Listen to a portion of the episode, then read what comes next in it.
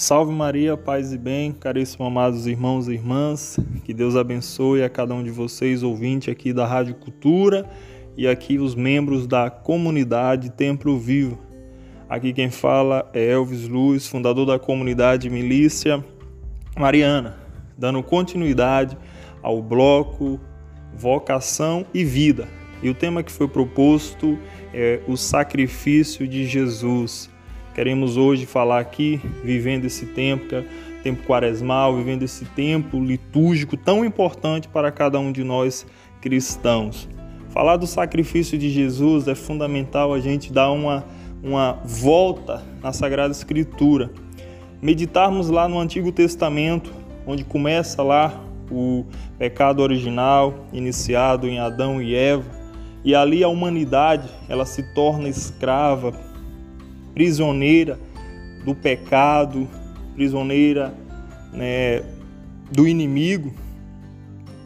E falar sobre o sacrifício de Jesus é fundamental a gente meditar o Antigo Testamento, na qual desde os primeiros profetas, os patriarcas, né, onde eles vivendo aquela realidade da escravidão, do pecado, sempre eles buscavam uma forma na qual Deus manifestava ali para eles, uma forma de amenizar né, o pecado da humanidade, onde eles sacrificavam ali cordeiros virgem, touros, né, carneiros, ali eles pegavam um animal na qual o rei, na qual ali uma das pessoas né, da sociedade, elas cometiam pecado, ofendiam a lei de Deus e ali elas iam, né, sacrificavam um animal.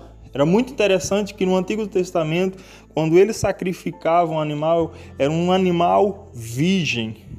Aí onde entra a prefiguração daquilo que a gente estamos vivendo, daquilo que aconteceria que é o sacrifício de Jesus Cristo, Jesus sendo virgem. Então, eles sacrificavam ali o cordeiro, virgem, né, no altar, onde ali eles preparavam né, o altar, e ali eles colocavam né, o cordeiro, ao redor colocavam madeiras, né? E ali ele metia uma faca no peito do cordeiro amarrado ali. Interessante que o cordeiro ele estava amarrado suas mãos para ele não se mexer e nem mesmo fugir.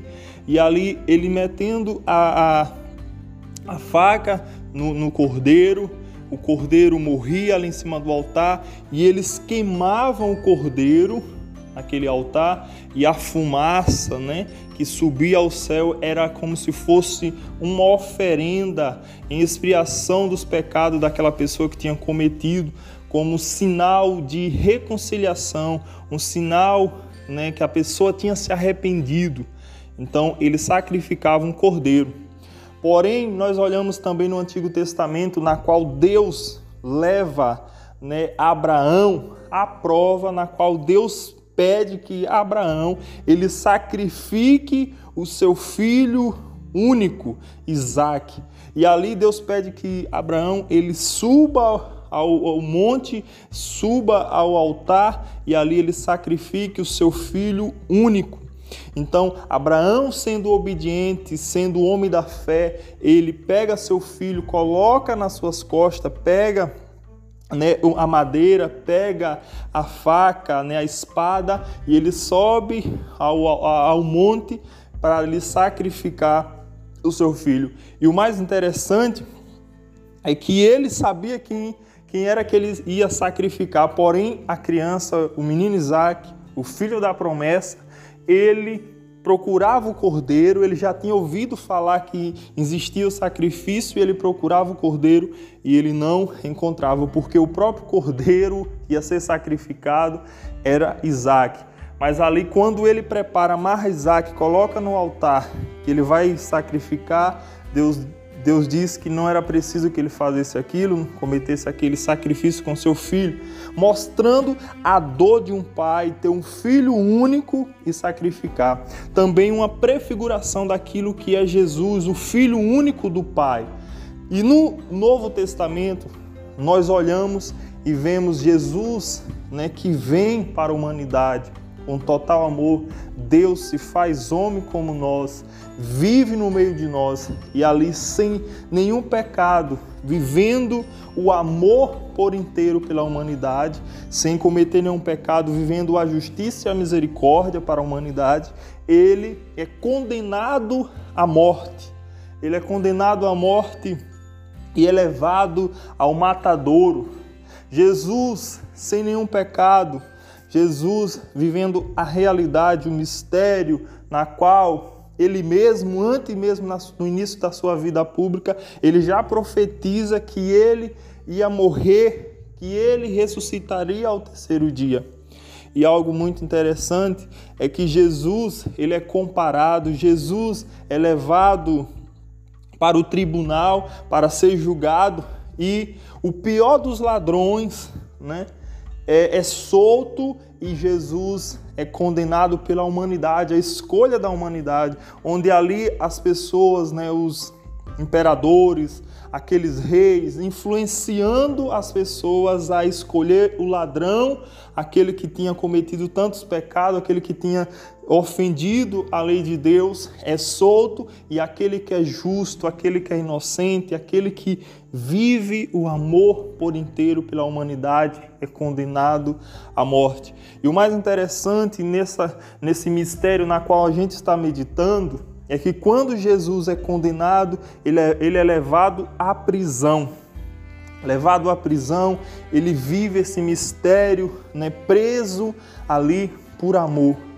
Porém, logo em seguida, Jesus é voltado novamente ao tribunal e logo em seguida ele é ali, né, condenado à morte e começa o momento de tanta crueldade, onde Jesus é açoitado, onde Jesus recebe vários açoites. E vai dizer a lei do Senhor que o chicote que foi que açoitavam, né, o condenado, ele tinha, né, três, três, três coros, né, nesses três coros, é, ali amarrado nesse, nesse, nesses coros, era amarrado ossos de cordeiro nessa, nessa, nessa, no chicote e Jesus recebe 39 chicotadas que fazendo uma conta de 39 vezes 3, né? Três couros que era amarrado nesse chicote, amarrado por, por várias, né, vários ossos.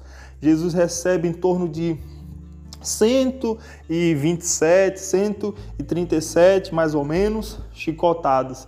E o que Jesus sofreu na carne ao ser chicoteado, ali onde ele recebia as chicotadas, os açoites, onde ele sentia né, a dor, onde ele via sua carne sendo arrancada, vai dizer os, os cientistas católicos, né, meditando, pesquisando sobre o sacrifício de Cristo, onde Jesus recebe 39 chicotadas multiplicado por 3, ali fica o sangue derramado Ali Jesus recebe logo em seguida a coroa de espinho que penetra na sua face, na sua cabeça, e vai dizer que um dos espinhos perfura o olho esquerdo de Jesus, e Jesus logo em seguida recebe o madeiro da cruz. Jesus recebendo o madeiro horizontal da cruz, ele é convocado a subir ao monte, a subir ao Calvário para ser crucificado. E Jesus segue com seu madeiro já sem fôlego, já sem ar, já derramando, derramado ali, né, praticamente metade do sangue que ele possui. Vai dizer a ciência que nós humanos, como Jesus também sendo homem, nós temos em torno de 5 a 6 litros de sangue dentro do nosso corpo. Consequentemente, Jesus já teria perdido em torno de 2 litros de sangue ao ser açoitado, a ser fragelado naquele momento. E Jesus subindo ao Calvário, ele já sem força, ele já sem ar, porque vai dizer que os açoites tira né, o fôlego, tira o ar, os pulmões já não conseguem respirar bem. Jesus subindo ao Calvário, ele já sem força cai, cai três vezes. Ali é convocado né, o, o Sirineu para poder ajudar a Jesus porque ele já está sem força para carregar a cruz, já está sem energia para subir ao Calvário. Porém, mesmo assim, né, o Sirineu recebe a cruz e ajuda Jesus subir ao alto da cruz. Chegando ao lugar do Calvário, ali ele é, naquele momento, né, crucificado no madeiro, e ali logo em seguida ele é colocado né, na cruz. E logo em seguida, sem ânimo, sem fôlego, um mistério que acontece que ele entrega a sua mãe ao discípulo amado. Também ali ele mostra o sinal de total amor, perdoando o ladrão que se arrepende e ali mostrando a sua total misericórdia, dizendo: Pai, perdoares porque eles não sabem o que fazem. Também naquele momento, Jesus ele entrega, né, seu espírito ao seu Pai, dizendo: Pai, é, está tudo consumado, entrego o meu espírito naquele momento. E o mais interessante é que Jesus, ele é crucificado na cruz às nove horas da manhã, porém ele morre às três horas da misericórdia. E às seis horas da noite acontece um mistério profundo, onde o véu se rasga, onde acontece aquele momento, né, onde ali todos contemplam que verdadeiramente Jesus é Deus, é o Filho unigênito do Pai. E que nós possamos olhar para o sacrifício de Jesus, amados irmãos ouvintes, e viver cada vez mais esse amor, o sinal que a gente pode dar ao nosso Senhor Jesus Cristo é amando Ele, vivendo mistérios, obediência a Ele, entregando nossa vida cada vez mais ao nosso Senhor Jesus Cristo. E que Deus abençoe e que nesse tempo que a gente está vivendo da quaresma e agora experimentando, né, logo em seguida o tempo pascual, que nós possamos receber Jesus ressuscitado dentro das nossas almas. Salve Maria, paz e bem, que Deus abençoe a cada um de vocês e uma boa Páscoa para todos.